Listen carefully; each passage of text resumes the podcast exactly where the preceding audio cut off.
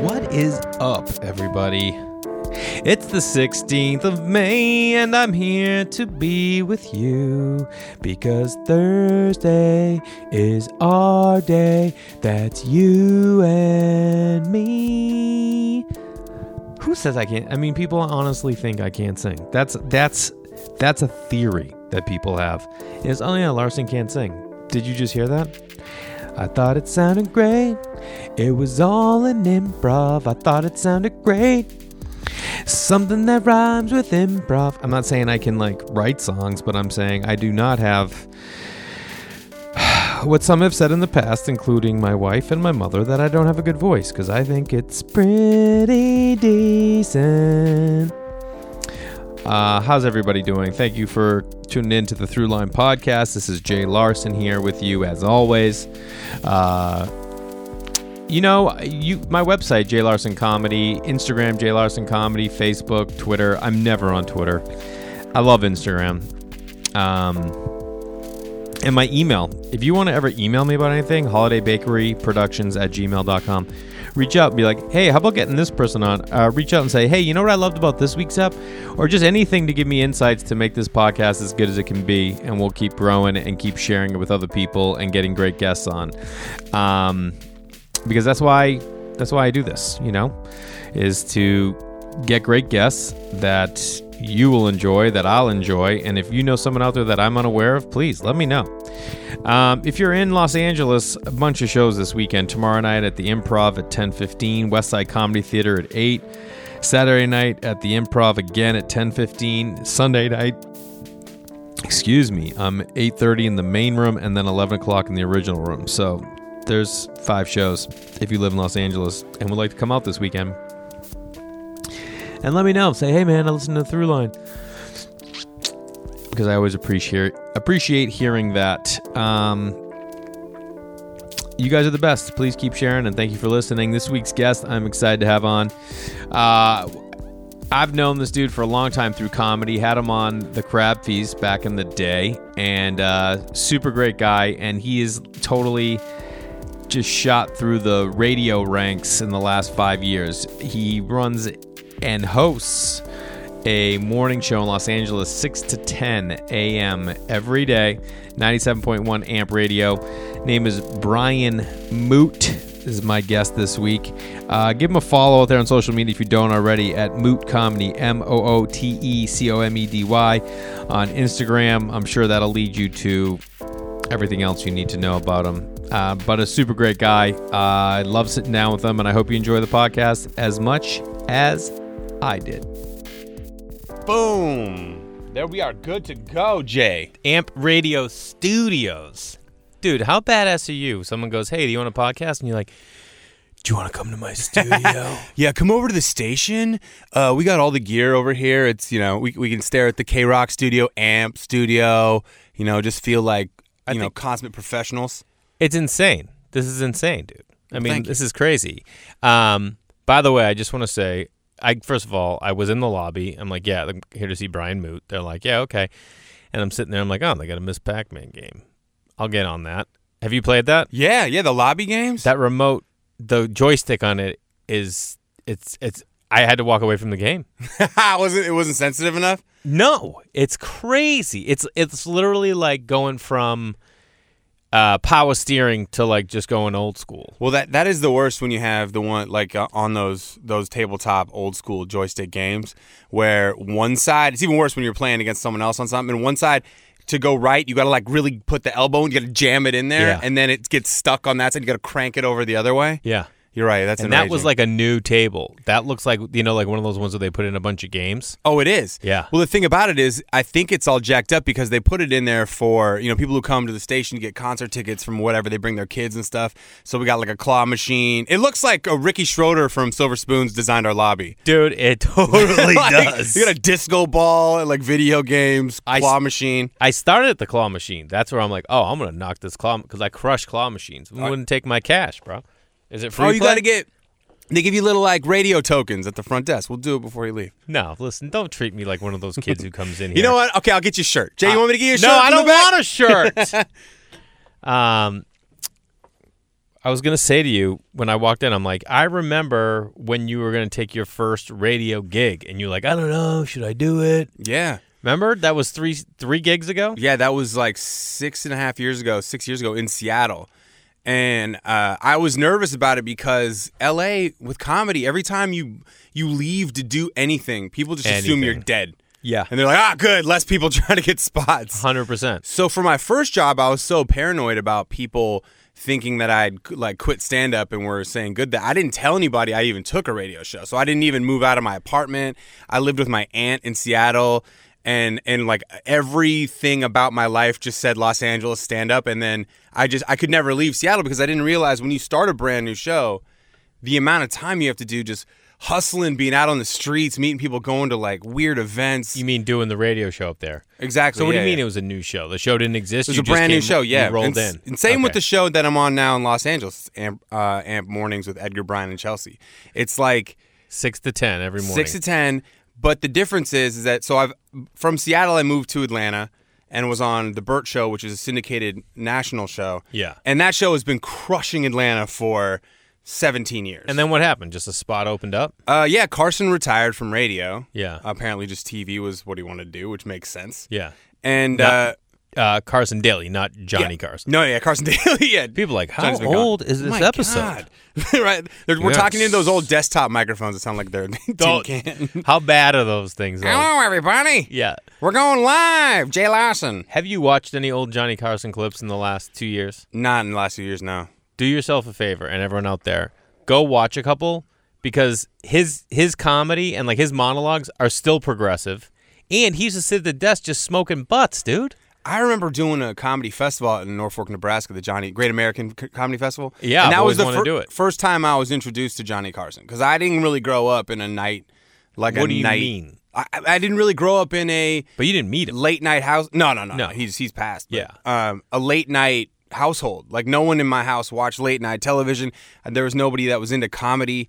So I didn't really like. I was not introduced to that at all. Yeah. But it was, so it's fascinating to see. It's like when you watch Richard Pryor for the first time on like a DVD or listen to him, and you're like, oh, you're like, man, this dude is like doing everyone's jokes. you realize like he did them all first. Yeah. You're like, whoa. Not to mention, dude, I watched uh, Richard Pryor's special from Long Beach maybe like ten months ago. Do you realize? So you've are you watching a lot of comedy specials that have been coming out in the last couple of years? So ev- there's so many specials that come out. Yeah, I try, I try to watch at least like a good 15, 20 minutes of everybody's Yeah. one hour on yeah. Netflix. Well, so you see, everyone comes out. Tons of them are coming out to standing ovations, or they're like Mm-hmm. these big beginnings. Richard Pryor's, he comes out, and people are still getting seated, and he just goes, "All right, let's go, get your seats." Come on. Get your seats. Now, he didn't care about some giant, like, you know, escapade to show himself off. He was like, "Uh, get sit down, sit down, and then I'll get to my joke. It was unbelievable. That's funny. Like he's doing some belly room show. like You know? like well, yeah, like like that weird open open bar, you know, like open mic at a bar where like some of the comics don't even have anybody. You got to bark them in. yeah, yeah. Totally. Um, yeah. So then from Atlanta, Atlanta was on a um.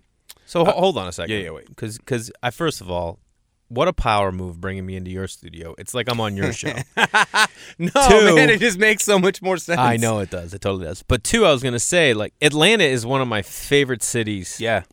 uh, I've ever been to. And I tell people, I'm like, I feel more at home in Atlanta outside of the weather than I do anywhere because I don't go. There's no city you go to where everywhere you go almost it's 50% black, 50% white, or a variation. And even restaurants, 50% of the people working are white and 50 are black, and eating are 50% white and Right. 50% black. It's uh I love Atlanta. I still uh, my girlfriend and I have a house out there. She works out there. I'm out there a lot to do stand up. Um it's a city that has 3 years of my life on a radio show that was very popular. Like, you know, everybody knows it, everyone listens to it. It's radio folks out in Atlanta are more famous than television people. It's really because of just the, the amount of driving people do in that city. Yeah. So, and I agree with you. One, the weather is awful. The humidity is unbelievable. But one thing I loved about it that I noticed because I grew up in Seattle, and Seattle is a very white place. Yeah. And there's neighborhoods that are traditionally more like black and Asian, and there's a little bit of you know gentrification in those areas and stuff. And you and but it's like you notice when you're like around people of other ethnicities, whether that you know whatever that be. Yeah. In Atlanta, you roll in and it, it's just not surprising that your dentist is black. Like, Yeah. In a like you just rolling like, oh, look at that. Like that's not something I like. I I don't notice it anymore. But I know the first time I went in, I was like, oh shoot, my dentist is a black dude. That's not something that happens in Seattle. That is not something that happens. Yeah, my friend said to me like I always bring this up when I talk about Atlanta because it just like I don't know, just something about it felt so comfortable to me. Mm-hmm. And I was saying that I'm like, you know, like sometimes when you're in same thing, black neighborhoods, everyone working at a place is black or eating at a place is, bl- you know what I mean? Right. But there it was this mix, and someone goes to me who grew up in Atlanta goes, yeah, you know what the difference was? I had friends, he's white, that were white that had black bosses mm-hmm. there's not a lot of places that that's the case. Same thing with having a black dentist. You know what I mean? lawyers and or just even random stuff too, like guys like guys that managing the enterprise rent a car, and then the, the the dude that goes and gets your car is a white dude. Yeah. washing it. It's like they're in the city of Atlanta. It's it's it's there's so much more diversity in terms of of people and ethnicity. Now, once you start hitting the burbs, Yeah. it, Atlanta's also interesting in a, in a, a way where like some of the neighborhoods that you know quote unquote like oh ghetto or like it's a little bit more on the hood side like it's rural it's Yeah. very rural and same with the some of the the cities that are traditionally more white it's very rural once you get outside the city but still like there's a lot of ethnic diversity like even in the south in general just just how fascinating that is where there's some towns like in the middle like you just come to like Macon Georgia which is 70% black and then I was I was doing a parade there for the radio show because we were syndicated there. Whoa, hold on. What do you mean you were doing a parade? I was just in a car for the radio station, Oh, just okay. me, Yeah. sitting in this car. What kind of car were you sitting on the back? yeah, I was like, oh, yeah, to be cool like that. It Yeah. was like a Corvette. I was sitting on the back edge and waving to people, and I it took me like a couple minutes in. And I was like, I'm the only white person involved in this entire parade. Yeah. and no one seemed to think it was odd. No, like people were running, like I was high fiving people. People were running up to, and I think that for me, growing up in a traditionally white area, you just don't like. That's not like you expect anything different. Yeah. But it's just like you'd It's be you lying. know. would be lying to yourself if you if you were saying like oh, I just never anticipated on on like you know ethnicity not being something that jumped out a little more. Totally, dude. So let me ask you this because I find so I've been off booze for like nine months, and in Really being good off- for you. Thanks. It's been good because I usually get anxiety, especially social anxiety Mm-hmm. and in comedic circle anxiety. I think a lot of con- like I, a lot of us develop that where you just get nervous not knowing what to do with your hands when you're at like the improv bar. Yeah. Like I gotta need something. God damn it, give me something. But you go going from that show in Seattle, so you just like you said, it was a new show, Right. right? So you there's no I mean, there's not really pressure because you're going into like a new thing, but going to Atlanta, that's an established show, Yeah, a new city, you're a different guy. How do you even like and I think this is important for a lot of people, like how do you find a way to fit into that environment? Not I'm not saying racially. I'm Mm-hmm. just saying like going into a new new gig. Were you intimidated? How long did it take you to feel like? Were you worried that you were going to get axed after like two months if you weren't good? Um, I mean, I don't really remember exactly. I remember being stressed out because of the demands of the show being like, "Hey, you got to open up your life." Yeah, tell me what that is first of And um, so all. What time are you getting there every day? I'd get there about five fifteen. A.M. Yeah, the show starts at six. Generally, for like top forty morning radio, we start around six. We do sometimes we do replays Yeah. at five thirty for people that are you know just up early or commuting at night. But it's generally ratings don't really start till six, so like no one really is on the. air And you go before till six. ten, and then from ten to what? Do you do pre prep for the next? Day? Uh, ten. Usually Mondays are usually the biggest days. We're here till about noon, one, and then it depends on whether you have to tape commercials or Yeah. You know, for for an established show like I was in Atlanta, it was kind of like, hey, go do what you want. Just come with content the next day. So get out, live your life, set up stuff on the side. You know, to to have interesting stuff to talk about. And for me, it was, hey, go learn go learn Atlanta. Go, you know, Yeah. like listeners are going to send you to, they're going to tell you like their favorite rib place or their favorite, you know, bar, dive bar, whatever. Jeez, it sounds like the life. Yeah, it was great. And, you know, you're going and you're learning because they want like fresh eyes. Every city loves hearing about like the rookies' new experiences. Yeah. And that's one of my favorite songs, by the way. Fresh eyes. Dun, dun, dun, It's out of my wheelhouse. Eyes. It's out of my radio wheelhouse, Jay. It, I well, it, you better for someone who's in it. It's not Fresh Eyes. It's uh, I forget what it's called, but Um, but I, the thing that was intimidating about that show specifically was they were very like personal story driven, you know. And I, I had just uh, I had moved there with a girl that I'd just gotten married to after knowing her for three months. Who, What? Uh, yeah, it's kind of a wild story. what? How did that happen? So I met a girl. She's from London. She was on the X Factor UK, like uh, like in 2000, 2000. I want to say 12 or 13. And I was like into it. I was I was kind of I was like, oh man, you're in love, Brian. This is this true. Had you been in love before? yeah, yeah, yeah. I mean, I'd, I'd not in, not, I hadn't really been in a committed relationship in probably five or six years before that Yeah. because, you know, touring and then you're like, nah, I'm just going to do my career right now, man, and just Yeah, be on man. the road. And I met her and she was like, hey, I got to move, my, my visa expires January 1st. Right. I remember the story. I got to move back to the UK. And I was like, well, if uh, and she goes, I might try to see if my like gay friend will marry me. And I was like, you know what, Brian, don't be a big pussy. Like, go for it. You'll always regret never doing it. And so we got married. Uh, it was like kind of a very like a courthouse situation in Beverly Hills. Mm-hmm. And then uh, like two days after that, I got the job offer to go to Atlanta. Is there something that interferes with your happiness or is preventing you from achieving your goals? If so, BetterHelp Online Counseling is there for you. BetterHelp offers licensed professional counselors who are specialized in issues such as depression, stress, anxiety, relationships, grief, self esteem, and more. Uh, hey, I'm going to say this straight up. We're all going through something. And if you're not, it's still good to just have someone to reach out to. You can connect with your professional counselor in a safe and private online environment. Anything you share is confidential and it's extremely convenient. You can now get help at your own time and at your own pace. You can schedule secure video or phone sessions, plus chat and text with your therapist. If you're not happy with your counselor, you can request a new one at any time at no additional charge. Best of all, it's affordable. I mean, that's a lot of. I hear a lot of people because I've gone and used therapy for years, and people tell me like, "Yeah, but I just don't have insurance or it's too expensive." Well, here's your here's your chance. Right now, uh, you can get 10% off your first month by going to betterhelp.com slash throughline t-h-r-u-l-i-n-e so get started today. Go to betterhelp.com slash throughline t-h-r-u-l-i-n-e simply go there fill out a questionnaire to help them assess your needs and get matched up with a counselor you will love. Head on out there get it done today. I think it's good for everybody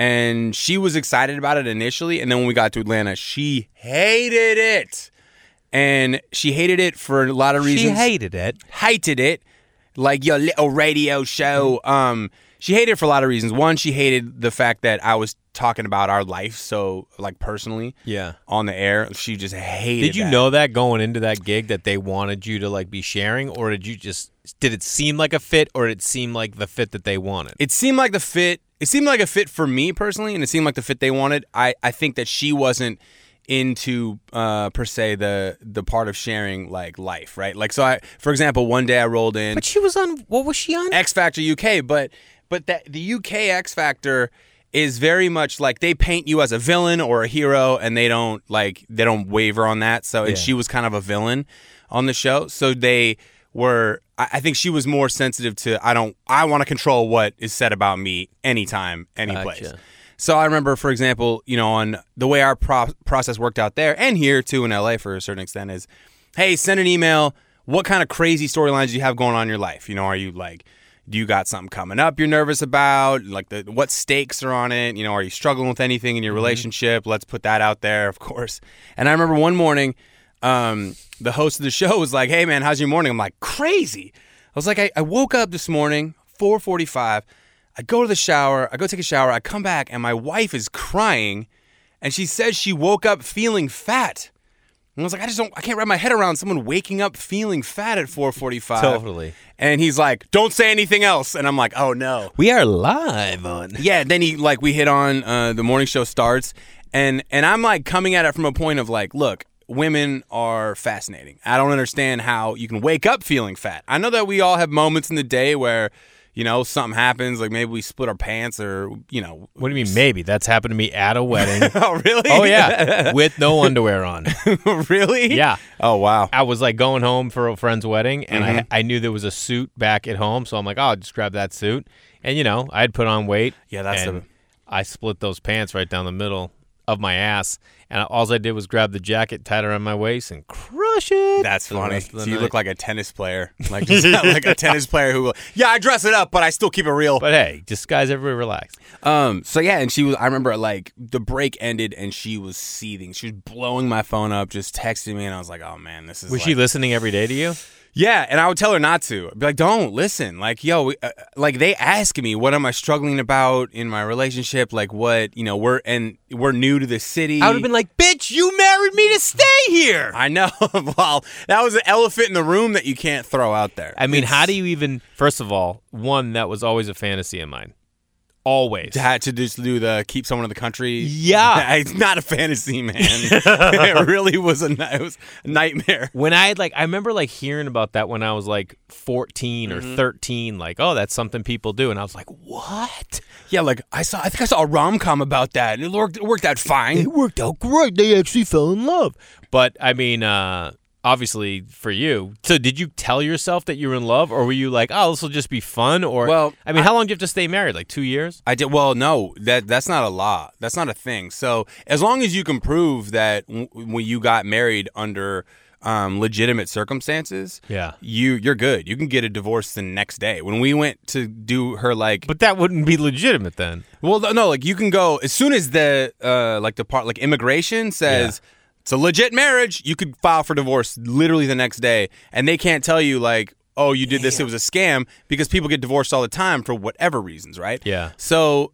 Like when I, we got married, I was like, "Yeah, like I love this chick. It's exciting. It's like this is going to be a fun adventure." And also, I'd always regret not doing it. I'd always See, look back and and that's always been my thing that guides a lot of my big decisions in life, like to leave Atlanta and come to LA and do radio. One, I've always wanted to be back in LA to do stand up and Yeah. do show business. And radio in LA is huge and awesome, and it's a challenge. It's stressful, but I know if I stayed in Atlanta, knowing that LA had like come after me, Yeah. I would be sitting in Atlanta listening to the to the Amp Morning Show every single day, being like, "Oh man, you idiot! You could have done that. Could have been. Oh, I'd do it this way." And I just can't have that in my life. no way dude Like you just can't do that. Isn't it crazy though? From where you were in LA doing stand up, right? And having that anxiety of taking that Seattle gig. right. Okay. To now, the job you have now, every stand up that isn't famous would do anything to have your job. Yeah, it's crazy. You know what I mean? Like you you jumped the shark almost. You went this and it didn't take you that long, man. Well, I, you know what's funny? I've always, I, I just never had the courage to do it when I was younger, and I think like I'm someone who grew up with a lot of pressure to be, you know, to have a job. My, my dad's a lawyer, my mom's a nurse. Well, Uh, my dad was a your- lawyer. Your dad's been a lot more than just a lawyer. he, he was a jailhouse lawyer for a while too. Um, so How uh, long was he in jail? Uh, six and a half years in prison. Yeah. That's right, yeah. So I always had this pressure to just kind of, you know, go to college, get a degree, and then I got out and I was a special ed teacher just because like that was the only thing I could find. Then it was uh, move to Boston for grad school, but really I just wanted to do comedy in Boston because I had started stand up, and I just there was no way Where'd you go to grad school? Boston College, You did. Yeah, Where'd went- you do your undergrad? uh, University of La Verne, and uh, d- out in uh, well just east of LA. Okay. So, but I, I had to have a reason to go to Boston. I couldn't just like, couldn't bring myself to tell, even though my family were like, hey, you're really good at comedy. I couldn't even, I couldn't wrap my head around telling them, yeah, I'm going to move to Boston just to become a better comedian. So I had to use the cover of graduate school and $50,000 in student loan debts Yeah, dude. as a reason to do it. But I'm glad I did because you know I was either going to go to Rutgers, Newark, or Boston College, and then uh, Boston ended up being the better scene for me too. I wouldn't have been ready for New York after two years of Seattle open mics. I would have Yeah. died. Yeah. I would. I would never have known how to even start. And how so how long did you do were you in Boston? 2 years? Uh, about th- almost four. oh, really? So I stuck around Boston for a little while after I got out of school because I just really enjoyed the ability to get on stage three times a night And, where were you getting up at the bounce studio? around studio nick's comedy stop uh, when the connection was there there all sorts of random bar shows all over the place Yeah. and this yeah the studio was great to me i was comic in residence i think uh, when they brought the program back in like 2011 Oh, that's killer. yeah so it was every single night while I was also an RA at Boston College, so I would just have the walkie-talkie on and bounce and be like, "Nobody get in trouble! I gotta go open a show." Really? Yeah. I literally would because the you know Boston College is straight across the river from Cambridge, so Yeah. I- lose the walkie-talkie signal right around uh, the Charles River crossing into Cambridge. And so I'd sit there until like, you know, show starts at 8.15. I'm like 8.05 and then I'm like, across the bridge and then do the spot and then get right back to see if like anything was going on on the radio that I wasn't responding to. Holy shit. Yeah, it was fun. That is fun. It made stand up more exciting. So It's like me now with my the baby monitor. I mean, my kids aren't babies, but like if we want to go to our neighbor's house, we can the, the monitor will reach, but sometimes it gets out of reach and you're like, eh, am I a good parent right now? I actually did that with my. Um, I was uh, when I was in Seattle. I lived in my grandmother's basement, and uh, she she was like not okay with living. She couldn't live alone. She Yeah. was you know eighty nine years old, and so on nights where she didn't have someone staying upstairs with her, and I was living in the basement, my mom would be like, "Hey, you gotta stay. You gotta you know stay upstairs, make sure grandma's fine." And I'd take my phone or her phone next to her bed, t- take it off the hook while she was asleep. Yeah. Call it from my flip phone. Yep. flip phone, put that call on hold, and then go to Giggles Comedy Club in the U District. And like every 10 minutes, I'd listen in to make sure she wasn't like, help. Holy shit. It was, I mean, look, man, the sacrifices you make just to get on stage at certain points. in Um, time no, this is what I love about you is like that you have this passion that just you can't stop. I mean, how much were you getting up when you were in Atlanta? Oh, man, I was getting up in Atlanta more than LA uh, by a long shot. I was doing every single Wednesday at the Punchline for a different nonprofit. Um, I was doing the Laughing Skull. That's At where I least- recorded my second album with the Laughing Skull. It's such. I mean, it's I such a great room. room. It's just such a like like comedy savvy audiences for the most part. Every once in a while, I get like a bunch of drunk, dumb drunk, yeah, you know, stumbling through deep- that restaurant. deep Georgia rednecks who don't get it and want to be part of the show. But for the most part, man, it's great. Yeah. So wait, so tell me how the hell how did that marriage end? Oh, that marriage ended with How um, long were you married? We were married Three months. for no, no. We were married technically for a year and a half, but after ten months in Atlanta, so she was really like miserable. She was miserable in Atlanta. She didn't feel like she had an identity. The show had consumed mine Yeah. and hers, and you know, I, I wasn't very good at drawing boundaries, knowing that I had a new relationship, basically. Was she working? No. Yeah. She tried a couple endeavors here and there, and and she's an art. I mean, she's a musician. Yeah. So starting over in Atlanta doing music, she didn't want to do that. She wasn't sure what she wanted to do. Then she got on Celebrity uh, Big Brother UK, Yeah. And I was encouraging her to do that. She did that for the whole summer. The best our relationship had been is when she was on that TV show and she couldn't talk to me. Yeah, she can't talk to By I the thought it was a bad idea. so she was more concerned. She wasn't so concerned about sharing her life. She just wanted to share it on her terms, Exactly. not on someone else. Exactly. That makes sense. Yeah.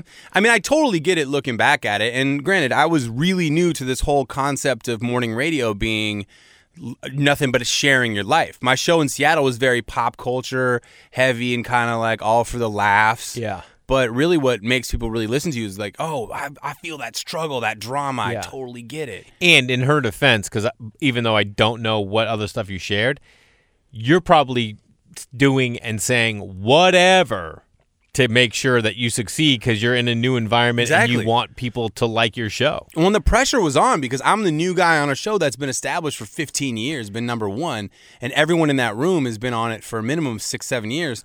And so your your pressure to to be the one who's coming up with ideas that you know exploiting themselves or you Yeah. know doing something that makes people laugh on in the studio is a pressure that I hadn't felt in a long time. You know, Well, it's funny. You said pressure a bunch today. Mhm. You know what I mean? Where does that come from? Because do you get do you feel pressure doing stand up? no, see, but But carrying a radio show, I guess it's just. I mean, what? I I don't know. I've never done it. You Well, know? so here's the thing with radio, which is fascinating, is that you can be the funnier show and lose. yeah, of course. And it depends on what time you're doing things, the way the Nielsen ratings work, Mm-hmm. um, how many people you have listening to you, how committed this station is to marketing you. So it's it's one of those things where stand up is controllable in the sense that you kn- like funny is funny. And you're on stage, and, and even on the worst nights, you have control over the outcome more than you do in radio. And you can murder. Man, we've had shows where a weeks weeks where I've thought that we had like our best week and we're a new show in LA and that and, you know everyone's getting to know each other still and we're we're trying to be different than the other shows that are in LA and we'll have a week that I think is just crushes and I'll go look at the ratings and be like what like ninth like Yeah. that's insane but then you realize that they're sampling the way the meters work is they're just sampling people and if someone that usually listens to your show just takes the week off because i don't know life they just didn't listen. They're, Yeah. they're on spring break or or, vacation, Yeah. or yeah, and it, it'll kill your ratings. And or a phone call from your mom exactly on any your commute. car dies, your stereo breaks or whatever. So for me, it's like it, it's it's more pressure because you're you you do all these things to try to control the outcome, and then sometimes the outcome is not controllable. You just have to kind of be consistently good every day and then consistently creative. Yeah. You know, like tomorrow we're doing a uh, one of our producer like divulged he was a black belt. And I was like, all right, you know what we're doing tomorrow on the radio? We're breaking karate boards. We're trying to do it on air. Yeah, dude. To see who, like, if he's still got it after 20 years. And Are then you we're gonna all, try it too? Oh, hell yeah. There's no Yeah. way I'm not. I mean, pain and pain and failure is always funny to I everybody. mean, that, especially as a stand-up. Yeah, so I think when it comes to the, the pressure you feel in morning radio, especially when you look like the, the the money that gets dumped into it, the equipment and stuff, that was something that took me a little bit of a transition to, like Yeah. learning that I have to learn how to manage the business component of it, and uh, and not not let that kill my creativity. Because if you become all business, you're gonna you're gonna suck at this. Yeah, of course. Well, you Um, got to have fun. That's what I always appreciate about morning radio because you know Mm-hmm. when you do the road, you do so much morning radio when you're out there promoting your shows, and you're like, oh, these guys got it figured out. They're Yeah. just being giant kids. yeah, You know what I mean? And making it fun because all anyone wants on that commute to their th- whatever God knows job that people are going to is a reason to laugh. You know? Well, and that's the interesting part because th- those are the good shows that are able to make you uh, lose lose sight of the fact that you may be driving to somewhere you hate going to. The traffic sucks, even if you love your job. The traffic still sucks. Yeah. And but then they also behind the scenes, you've got people that are very stressed out about numbers and about this and about that. And you know, it's hard not to when I've just every job I've taken, I've had more responsibility. In Yeah. Atlanta, my responsibility was just to have funny ideas and come in and just swing for the fence, which reminded me a lot of working the road because that's all you do. No one wants to go into a radio hit at you know. 7:15 on a Thursday morning and you go in and you and you just sit there and kind of like yeah I was like, no yeah serve me up with my stock joke line about Yeah. you know I just got a new dog hey how'd you know I just got a new dog yeah. so I think that's when I learned how like that's when I learned that I love doing radio just sitting in on those shows Yeah, and did it help your stand up too? Just constantly, especially in Atlanta, like finding new things and making yourself vulnerable to not knowing, you know? It uh it does two things. One of it's good. I think it's both good and bad. You will consistently crank out ideas. Like I've got notebook pages full of ideas. It helps your improvising a ton. I'm sure. Like just being able to work with anything because that's literally what happens every time there's a phone caller on is you're immediately trying to think about how to make them laugh. A phone caller? laugh. Yeah, phone phone call. Um that would be my favorite thing if I could ever do money is just taking phone calls. Yeah. Eh, well, I mean- you have to train him a little bit. When we started the AMP show, Carson Daly hadn't taken a phone call live in like six years because Yeah. you know he's living in New York, taping his show. So like the first five callers we had on, f bomb immediately. Really? Yeah, they just because they weren't ready. They just didn't, you know, they hadn't heard phone calls on the radio. They didn't know how to be funny. Yeah. they'd call. We'd have people. They'd they'd be like, "Yeah, tell us a story." Then all of a sudden they'd they'd say like, "Yeah," and then uh then he got locked up because he had a gun on him at a mall, and we're like, "Whoa!" like, Like, all right, dude, we got to cut that call. Yeah. Dude, I remember, have you ever called into radio before you were on radio? no, So I called in once. I was like, listen to sports talk. I'm like, I'm calling him. I'm calling up. And I sat out front of my house waiting, and I got through, and they're like, "Yeah, who's this?" I told them. I told them they're like, "All right, Jay, we're gonna have you on. Sit tight." And as I sat there, dude, the anxiety and fear started to build. I'm like, "Holy shit! Oh God, I'm gonna make it. Holy shit, I'm gonna be on there." And I got on, and I like choked. I just did. I talked so fast, and I couldn't even get my point out. And I was just like, the second, the second the radio guy was like, "Well, I don't know if I agree with that," you're like, "Well, what do you mean?" well, hold on, hold on. But what about if I say this? Yeah, I wanted to like make it work, and it was tough, man. That's a lot of pressure. It, I mean, the improvising stuff is fun. I, I enjoy that, but that's what makes you a little bit lazy at stand up, you know, because I'd show up to the, you know, every Wednesday night show at the punchline and I would do an hour and sometimes I wouldn't have one thing written, like one joke that I've written. It would all be just improvising, which is good, Yeah. but it's also lazy because if you're trying to develop another hour or another act, you, you know, the crowd work stuff is great, but Yeah. also like it's impossible to refine anything. So I'd try to tape things and go, "Oh, that was funny," but then nothing's ever funny when you recreate it, especially in an improv moment, like improvising. You know, Yeah. you can try to recreate the setting, but sometimes it can just come out of a premise that you would never bring up just on your own. Yeah. So it that made me great, but also made me lazy. So I've been I've been trying to get better at uh, just being more prepared when I go do shows, which can be tiring because you know you I get up at four fifteen. That's what I was going to ask you. Like, how do you even do? First of all, were you always an early riser on the farm? No, I mean I hated it, but I was. we When had to get up and yeah, we had to get up and uh, I I had to clean the pigs' pen most. At of what time. age? From, Uh, from what age? Probably about eight or nine was when we were doing that on our own. Yeah, we had to throw our rubber boots on and get out there before. I mean, I one time um, had to help my dad artificially inseminate a pig before school. Yeah, man. I know like that. I know what that was like. 12 years old. There's no way you have a normal day when you just No. tried to like impregnate a, a, a full grown animal that was running from you. I look back and I'm like, I'm pretty sure that pig was like not into this. How can you even like listen to your teachers after you do that in the morning? They're like, "Are you, Brian? Did you do your? I tried to bang a pig this Yeah. morning." And she was not into it. I, I don't know if she, I, I know she doesn't speak English, but I'm pretty sure running means no. I'm pretty sure I may have violated a pig today. But whose farm was it? Your Uh, parents? yeah, my mom just she quit nursing and just wanted to be like a farming hobbyist. So she just wanted pigs and chickens, and she trained horses. And How many uh, acres did you have? We had 17. 17 17? acres. Yeah, we had a pond. We had a bunch of. I mean, the farm was great for kids. Could like, you swim in the pond? Uh, we did. You, we shouldn't. I mean, leeches would get on you and stuff. Oh shit! Really? yeah. The first time that ever had, had leeches on you? yeah, I got. I had one on my leg. It's not as bad. My brother, my brother, for some reason, I think it's body temperature. I think they're like mosquitoes. Okay. I think they can like see how infrared style or whatever because. I guess I run cold because they wouldn't come after me, but my brother Patrick would get leeches on him, leeches on him all the time. Like how many at a clip? Uh, like I remember him getting like three or four at the most, And- but like f- like he had one on his back. Like we were probably 15 minutes away from the pond, walking back to the house, and we're like, "Yo, you still got one on you, dog?" I mean, dude, there's something that like creeps me out about it, but like the idea that you guys just dealt with it, it Yeah. just got to say something for your like who Just- you turn into. We just kind of rolled the dice on it, and we'd just be like, "Ah, we didn't get that many." I mean, growing up, I was always, af- I, I guess, on one hand, I was always afraid to take risks on things that I felt I didn't have control over the outcome on. You know what I mean? Like I wasn't good at leaps of faith. I was good at like, yeah, I'll hit that bike jump. yeah. like I can do that bike jump. No, I, like I don't care. Like I Yeah. got that. What do you mean? I thought you said you weren't good at it. No, no, I'm good at stuff I think I Oh, can you- control. Not like, hey, I'm just gonna kind of look. It's in someone else's hands kind Yeah, of yeah, situation. yeah. Like that for me is always intimidating. Yeah. Like I need to have, I need to have like some sort of. I feel like I can control the outcome. That's why I Yeah. think that it's more pressure for me to do radio than it is to do stand up, Gotcha. Yeah, even yeah, on yeah. like the worst nights. Yeah, I get that.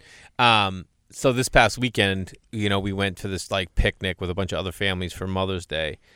And my son, who's five, was off with his buddy. It's this giant field up at Will Rogers State Park. And his buddy, my friend's kid, is running back, and my son's running behind him. And, you know, as he's getting closer, I'm like, what's he doing? What's he screaming? And he's not. He's like bawling, and his face is red. And he had stepped on a bee barefoot and got stung. When was the last time you got stung by a bee? It's been a long time, but I remember, I remember vividly stepping on a bee about seven, eight years old, and like you don't forget that. Dude, I mean, he was losing his mind. I got stung like six years ago, and I remember being like, holy fuck, this is the worst. You know, it's the worst. And I kept telling my son, I'm like, I know it's the worst, dude. And my wife like pulled the stinger out. And I remember like looking down, being like, is that a splinter? Like at first we didn't know. And she pulled it out. And we're like, oh, it's, you got a splinter. And then we're like, he just kept going on. I'm like, no, this is a beast thing." Like, you Yeah, would there's this swell up and like, Oh, well, like my friend had like a first aid kit and started like, you know, swabbing it. But leeches don't hurt. But I imagine, I mean, if they stay on too long, what can happen? Do you know? I mean, I, I think they just fill up with they just take their Blood? fill and then they go. I think they just let go. I don't th- I don't think they just stay there forever. I don't honestly remember them. Like I feel like it was more of like a like they were whatever their sucking mechanism is, just a bunch of mosquito. Like Yeah, yeah I think they just kind of stick little st- like little pokies into you. Yeah. And they these were like tiny ones. These weren't like and weren't like you know Vietnam leeches, whatever the size of like catfish. Yeah. All I think about though is you growing up on a farm, like, uh, yeah, you know, my aunt got smallpox and she died. she died out in the barn. We uh man, it, we were just we were maniacs. You lost the farm, right? Yeah, yeah, we lost the farm. My dad went to prison. Yeah. It's still there. My mom is like, my mom every once in a while will like send me like a real estate listing for it, and I'm like, I'm not buying that thing. Like, they, as as cool as and like in the nostalgic part of me would be like, yeah, buy the old farm. And Like, it's on don't an want- island, right? Yeah, I don't want an Yeah. old rundown farmhouse that, like, you know, I, I'm good. I've moved on from that situation. Like, Yeah. I, you know, She's like, but I haven't, Brian. I know, but I have so many memories there. I'm like, yeah, some of them are crap though too, mom. Yeah. Like, let's let just let that place go. I mean, we almost killed ourselves just hundreds of times at that place. We used to I'm just sure. we had nothing to do. I remember one time we just started throwing apples at. Um, we had a mini bike, like a Honda 50, Mm-hmm. and someone would be driving by at like 25, 30 miles an hour, and the rest of us would be just sitting on the roof throwing apples at him as hard as we could from the apple tree. Yeah. And it, if you got hit like in a vital organ area or a headshot, like we had to, we got to switch and someone else got to go on the motorcycle. And we remember hitting my cousin like right in the neck. And he took his hands off the handlebars and grabbed his throat and drove right into a hot wire fence, which then clotheslined him again and wrapped around him. And he was just shrieking. And then we had to do the thing where, because he was probably like 12, Yeah. we're like, you better not tell anybody this happened. And My how mom- old were you? I'm probably 15, 16. but he want, hey, you want to play with the big guys, man? You we invented it. a game, and You we're we none of us had driven yet. He wanted to go first, so there you go, Tony. Jump on that Tony, bike. you little bitch. Jump on that bike. Uh, that's crazy. I mean, I always had fantasies of like growing up on a farm, and I love the idea. Don't you love though that you had that because now you just like tackle life differently? Don't you think? I mean, I guess if I look back at it, I probably do. I think I went through a time in my early, like from 18 to, I want to say 18 to about 28, 27, 28. I went through a period of time where I was a little bit nervous about everything. I think it's because I was so comfortable on an island, right? It was so, Yeah. e- like, life was so simple. How many people on that island? Uh, like sixty thousand, but Oh, it's okay. but it's 65, 70 miles long. Yeah. So in my community, maybe like eight thousand people, and our high school had four hundred kids, and like that's really all I ever knew was was being up there playing football, playing basketball, goofing around in the summer times. Like you know, you knew everybody. You knew How often were you going off island? Maybe once a week. When I got into high school more because I was playing basketball in Seattle a little more. Yeah. But I think that's when I started to question, like, whoa, man, maybe I'm not the best at everything. Because You fake, dude. I mean, like on an island, when you have fo- when you have hundred kids in your graduating class and you're playing football against other schools that are of the same size from other Yeah. rural parts of the Pacific Northwest, like, and I- I'm 6'4", 225 pounds. I'm just running people over. Yeah, like I'm like dude. football is the greatest sport in the world. Were you tight end? I play quarterback. You And- did? Yeah, and I led us. Fucking stop. I led us in rushing and throwing. Like I was, I had more touchdowns. I just could because I you was. get recruited anywhere? uh, I got recruited as a tight end to play at Penn State and at uh, University of Washington. Jesus. They Why wanted- did you not take that instead of going to because La Verne? I had this basketball dream. I just wanted to play basketball my whole life, and I look back at. And now, granted, I don't. I don't. Part of me is like, man, football would have been pretty cool. I wonder if I could have gone. You know, I wonder how far that would have gone. yeah. Um, Because when we walked in today, I remember I looked at you and I was like, Jesus Christ. You look like a- you, you got a a- frame, you bro. look like a bully.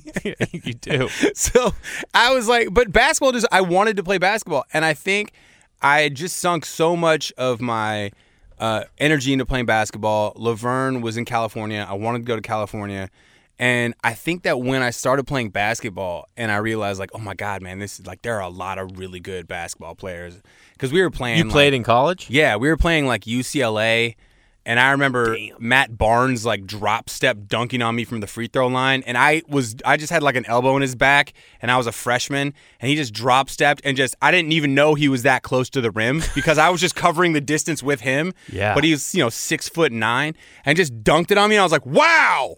NBA out the door. it's not going to happen. Like I just realized my dream was over. Yeah. Right there.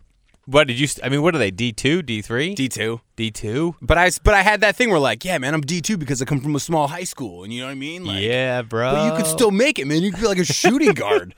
I was sitting in the team room um, at La Verne freshman year, and LeBron James was on the cover of Sports Illustrated as a junior in high school, Yeah, man. and it was that article about how much of a phenom he was. How Michael Jordan flew him to like his like jump man like elite camp, and I remember sitting there going like, yeah, you're not gonna you're not gonna make the NBA, man. like, What am I doing here? like, oh, a good thing I like my friends. Like the guys I was playing with were all good dudes because I would have been out of there. Just like I would have gone to a school that would have been more fun. You know, Inland Empire is not exactly like the hotbed for college. Yeah, no, I can't. It's just a, a lot of fast food. The IE baby. Inland Empire. Um, know it. So recently, you've been posting on uh, social about this charity that you've been given to. You want to talk about that at all? What's up with that? Um. Well, my brother had colon cancer. Yeah, I knew that, Okay. So he at thirty. but he's got through it. yeah thirty four. He was. Uh, it's actually kind of like it's kind of a. You guys have always been close, yeah? Yeah, yeah, he's like one of my best friends. He uh Patrick had colon cancer and it was crazy. He was just having stomach problems. And we've all had in my family, we've all had stomach issues, right? All that So- dairy, bro. Right? Yeah, all that home home well, we my mom had us do eating goat cheese that she was making. So yeah, that's I've always wanted to make goat cheese. Really? Yeah. Oh, it smells awful. It does. I mean, we were milking goats one time when I was, I don't want to say like seven or eight years old, maybe seven. And I got on the bus and some big kid told me I smelled like piss. And I told him, and he told me, he asked me if I peed my pants. And I was like, nah, man, it's probably the goats. Oh, like the goat's God. pee was on my, I don't know. It was No disgusting. wonder why you don't want to have a farm again. You're having these freaking Oh, PTSD from Flashbacks? goat piss. Um, so he was like, he was, he, he like was constipated for two weeks and he's always had hemorrhoid issues and stuff. And so he goes to I get mean, do you, a? I love that you're just sharing that. You know, my brother's got crazy hemorrhoid issues. I mean, it's part of his story. It ain't cold. You got hemorrhoids, bro. Hemorrhoids. That's what doctors were telling him. His doctors Really? were late, straight up telling him. He had this doctor telling him like, "There's nothing wrong. You don't need a colonoscopy. You just have hemorrhoids. You're an actor. You're always stressed out. Like you're gonna be fine." And finally, he was just like, "You know what? No, I want to get a colonoscopy. I got to see what's up there. Like I haven't, you know, like I haven't pooped in like two weeks, and we were all really concerned for him." So we take him in to get his colonoscopy.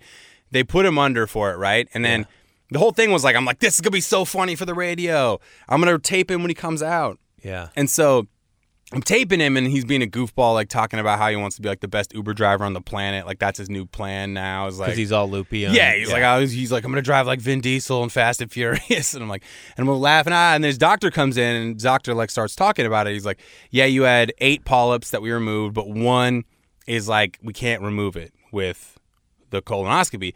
You're gonna have to get surgery on it to remove that piece of your colon. And immediately everything got like way less funny. it was like, Yeah. oh crap! I just, I just literally taped him telling my brother he needs to get part of his colon removed. Yeah. Then we're asking questions like, nah, I think they can go through like, you know, your stomach, you know, parts of your stomach, like you'll have like, some scars, but, and um, I was like, man, that's a way more serious. And Pat was like, yeah, trying to wrap his head around it. He's like, but you know, we're gonna send. I took a piece of it. We're gonna send it off uh, for a biopsy. And then on Monday, the doctor called him and he's like, look, it's definitely colon cancer.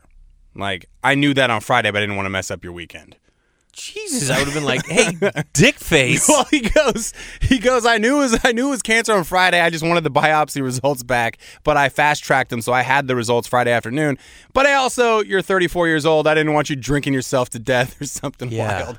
So uh, he had a third of his colon removed. Did 12 rounds of chemo, um, which was just god awful. Really? And uh, then he's been doing a lot of research and dealing with the uh, insurance companies and stuff. And And were you in LA? You were in LA for yeah, this. I just moved to LA to do the radio show, which Yeah. is you know kind of a crazy just coincidence of just you know being here. He uh he started doing research and found that the American Cancer Society they now recommend you get your colonoscopy first at 45, right? Mm-hmm. Used to be 50. We all heard like the yeah shove a camera up your ass jokes, right? Yeah. And uh, because it's We heard it when we were like graduating high school. Everyone was going in for their exam for college, like Yeah. their physical. And I remember we all used to like hang out in this parking lot in my town and play wiffle ball at night during the summer. And we were all talking. Everyone was starting to get these checkups. And one dude was like, "Did he put a, his finger in your ass?" And another dude's like, "Yeah, I got the finger in the ass." And I'm like, "Oh, does that happen at 18?" They're like, "Yeah, I didn't get it." And then someone else goes, "Yeah, Andy was also like, did he do that thing where he like grabbed your penis and he like he tugs it and he was like move?" And we were like, Dude, what, What? checkup did you Jeez. get? It was, and he was dead. He wasn't like fucking Really? around. Yeah, He was like, yeah, he just wanted to see if he could get. It. I don't know uh, what he was doing. He wanted to see if I could get an erection. You know what I mean? I wanted to see if I was healthy. Now. See how healthy I was. You're like, yeah, everyone's talking about it. And you're like, no, dude, that's not how that. That's Wow. that's not what that is, dude. So they moved it up from 50 to 45, and Yeah, now yeah, and now, but really, a lot of doctors are saying, look, it should be 40. Like 40 should be your first colonoscopy because of how like preservatives have changed in foods and things. and it, can you be preventative about it? yeah, by eating less preserved, less red meats, um, and just flat out, some of it's just genetics. Yeah. So um, he did all that stuff, and he's been really proactive in terms of you know preventing colon cancer and colon cancer awareness because it's the one of the only cancers that is 100% preventable with colonoscopies. So I had my colonoscopy last week, which, to be honest, the worst part is that flush. They make you do this flush before Yeah. where you have to drink this uh, magnesium sulfate concoction. Yeah. And immediately your stomach just uh, like becomes a chute and you're just it's just liquids flying in one end out the other Yeah. for 7 hours. Yeah. My buddy told me about this recently. It's like it's something where How much did you weigh before and after? Did you try that? No, I didn't. I don't have a scale in my crappy apartment. Yeah. I just, I just know that I felt like empty. and my uh, my ass was on fire. Oh, like on fire because you, you you sit on the toilet for seven hours with just water shooting through you. It's so disgusting. And then you go in for the colonoscopy and you like they knock you out. You fall asleep, you wake up, and then you're good to go. Yeah. And they, were- I had five polyps, but they were four of them were like easy to remove, and one was like they're like ah one's a little bigger than we'd like it to be for your age. Are we all gonna have polyps? It's very common that men over the age of 30 will have a couple polyps. And then by 40, you'll have a couple polyps. Is the problem is you just don't want them being of a certain type where they're cancerous. Yeah. Because polyps aren't bad, but they can become cancerous. So you want to just get them removed. Yeah. Um, my brother has to get a colonoscopy, I believe, every two to three years or something like that. From Yeah. now on, just to sure. Yeah, he's only got a th- you know he's two thirds of his colon. So, um, but the whole thing was the and th- what my brother's been finding out, which is sad but also makes sense, is that the reason they don't drop that age is because so many lobbyists for the insurance companies like pay money to keep it they don't want to they don't want to start paying for colonoscopies when you turn 35 like insurance companies because they cost 60 grand 70 grand Each one? yeah it's really expensive to knock somebody out and do the whole procedure to go up inside the I bet just for the insurance of knocking someone out because there's a chance of death. Yeah. So they, but so now you see this kind of push and pull between insurance and healthcare providers of, hey, look, we need to lower the age, and then you know the American Cancer Society probably said like, look, the doctors want it to be forty. You, you guys want it to be 50, we'll split the difference at 45 right now. But once you have one family member who has colon cancer, Yeah. um, especially a sibling, within 10 years on each side, you, you're covered to get one. So if I was 24 right now or 44, I'd be good to go get one. Interesting. Yeah, it's. I mean, it's crazy. Just you think that uh, for my brother, if he would have waited another year, it would have been. It was already stage three, and once once colon like you know like like most cancers are you know some are more aggressive than others, but colon cancer is one that doesn't come on real fast generally. Yeah. But also you don't have any symptoms really until you start feeling like your body's like tell your your body's trying to tell you like yo there's something wrong down here. Yeah. Um, with like the constipation and the hemorrhoids and stuff. See, you know what's crazy is like, you know, my dad wasn't around as a kid. So like there's stuff that like my dad had and I just never knew to even check it because he was never around. Yeah. Like he was gone. So I didn't know that like he had heart things or, you know, but colon colon like gone, gone, like not just not in the picture. Yeah, not in the picture. Like no communication. Oh, not, wow. Not seeing him from, you know, I didn't see him from like ten or twelve somewhere in there Mm-hmm. till I was thirty six. Jeez. Yeah, and then that was the last time I saw him. But like, um, Yeah. So you, you got to communicate in your families. yeah. Well, what genetically is the problem too? I, I think like I know that they've made that argument for 23andMe about that. Oh, you can find out some health risks. And I'm like, also, yeah, but then do you guys keep our DNA on file? like, Yeah. Are you making me again? exactly. Like, are you cloning superhuman to play football again at Southwood B High School? Yeah. Is that what you're doing?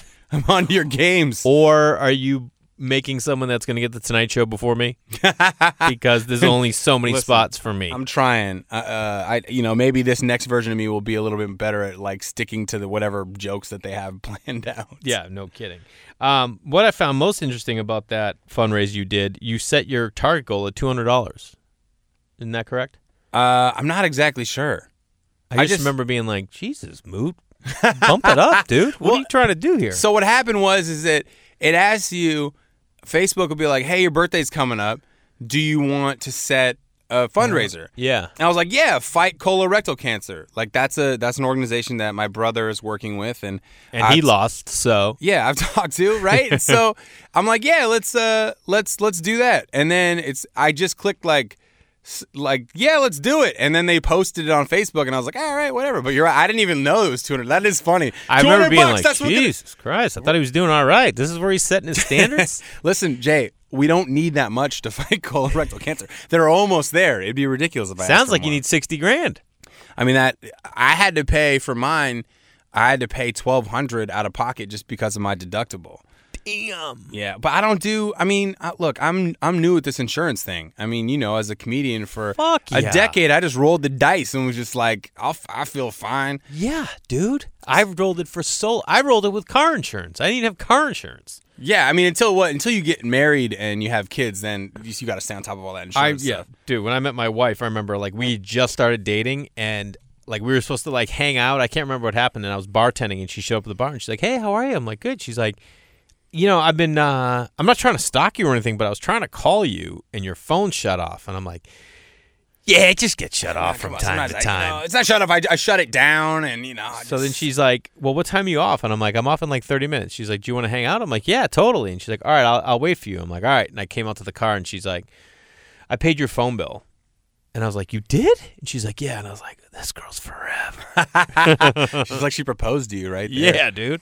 Yeah, I remember like uh, even now with my girlfriend, she'll go, uh, she'll say something like, "Oh God, I got to pay for insurance because she's a real estate agent. and She's a 1099." Yeah. She's like, God, I got to pay so much for insurance, and I'm like, "Eh, not. I remember what? What's the worst thing that happened?" And she's like, "No, you have to have insurance." She's like, "One." I'm a woman, and we have a lot more like mandatory Hell appointments yeah. than you dudes. And I'm like, yeah, I mean, I didn't go to anything for a good decade. I was Nothing. not doing doctor, dentist. I No. was like, if it feels fine, it's fine. Yeah. But then, but then, just to see the look, the mortified look on her face when I when I told her that, she's like, "How did you live?" And I'm like, "Ah, I think be all right." You know, I never even thought of that till you just said it. That women do have to go. They need to go all the time. Yeah, and You that's know? drilled into their head from you know the moment they first go to a gynecologist. Totally. I I did a thing for radio in Atlanta called "Live Like a Woman Week," Uh-huh. and we had to go to like. We had, to, I, I think, one one year I had to get a Brazilian wax, which is like just the worst. I can't and even. they put wax in your butt. It's just awful. And uh, we had to go to a gynecologist's office and like sit in the stirrups. Like they didn't do anything to us, but they just showed us all the probing instruments Yeah. and all that stuff. And I was like, "Good lord, this is like a, this is like if you were coming out of anesthesia, you would think that you were abducted by aliens." Yeah, for because sure. of all the tools that you see laying around this thing, these weird devices that are going to go up in, up in crevasses of all sorts. It Pri- says crevasse, dude. Pri- I I like it. It's a funny comedy. What are you, word. medieval? A Crevasse. Crevasses. Up in my crevasse. with my Yeah, so they don't have a choice, so that the women can't wrap their head around the fact that you would just be like, eh, whatever. Yeah, no kidding, dude. I would never be down for that. Um, dude, this is awesome, man. This was fun. Yeah, thanks for hanging out with me. Thanks for letting me come hang out. You can come by the studio anytime, Jay. What about everyone listening? Can they come? Yeah, by? you guys want to come by? 5670 Wilshire Boulevard, Suite 200. You can play the claw machine. It's do not play the Miss Packing Machine because it's You'll go, you'll go crazy. Um, I mean, I'm going to do this in your intro, but the radio show is on every morning, and people can listen to that across the country, right? Yeah, 97.1 Amp Radio in LA, and then also radio.com. Just type in Amp Radio Morning Show. Boom. Yeah. Check it out. Thanks, B. All right. Hope you guys love that. Uh, that was Brian Moote. Again, give him a follow over at uh, Moote Comedy on Instagram. Such a great dude, and uh, interesting to hear a perspective of comedian who sits on the other side of the mic. So, uh, great guy. Loved having him. Appreciate you guys uh, tuning in, and look forward to uh, bringing you a new show next week.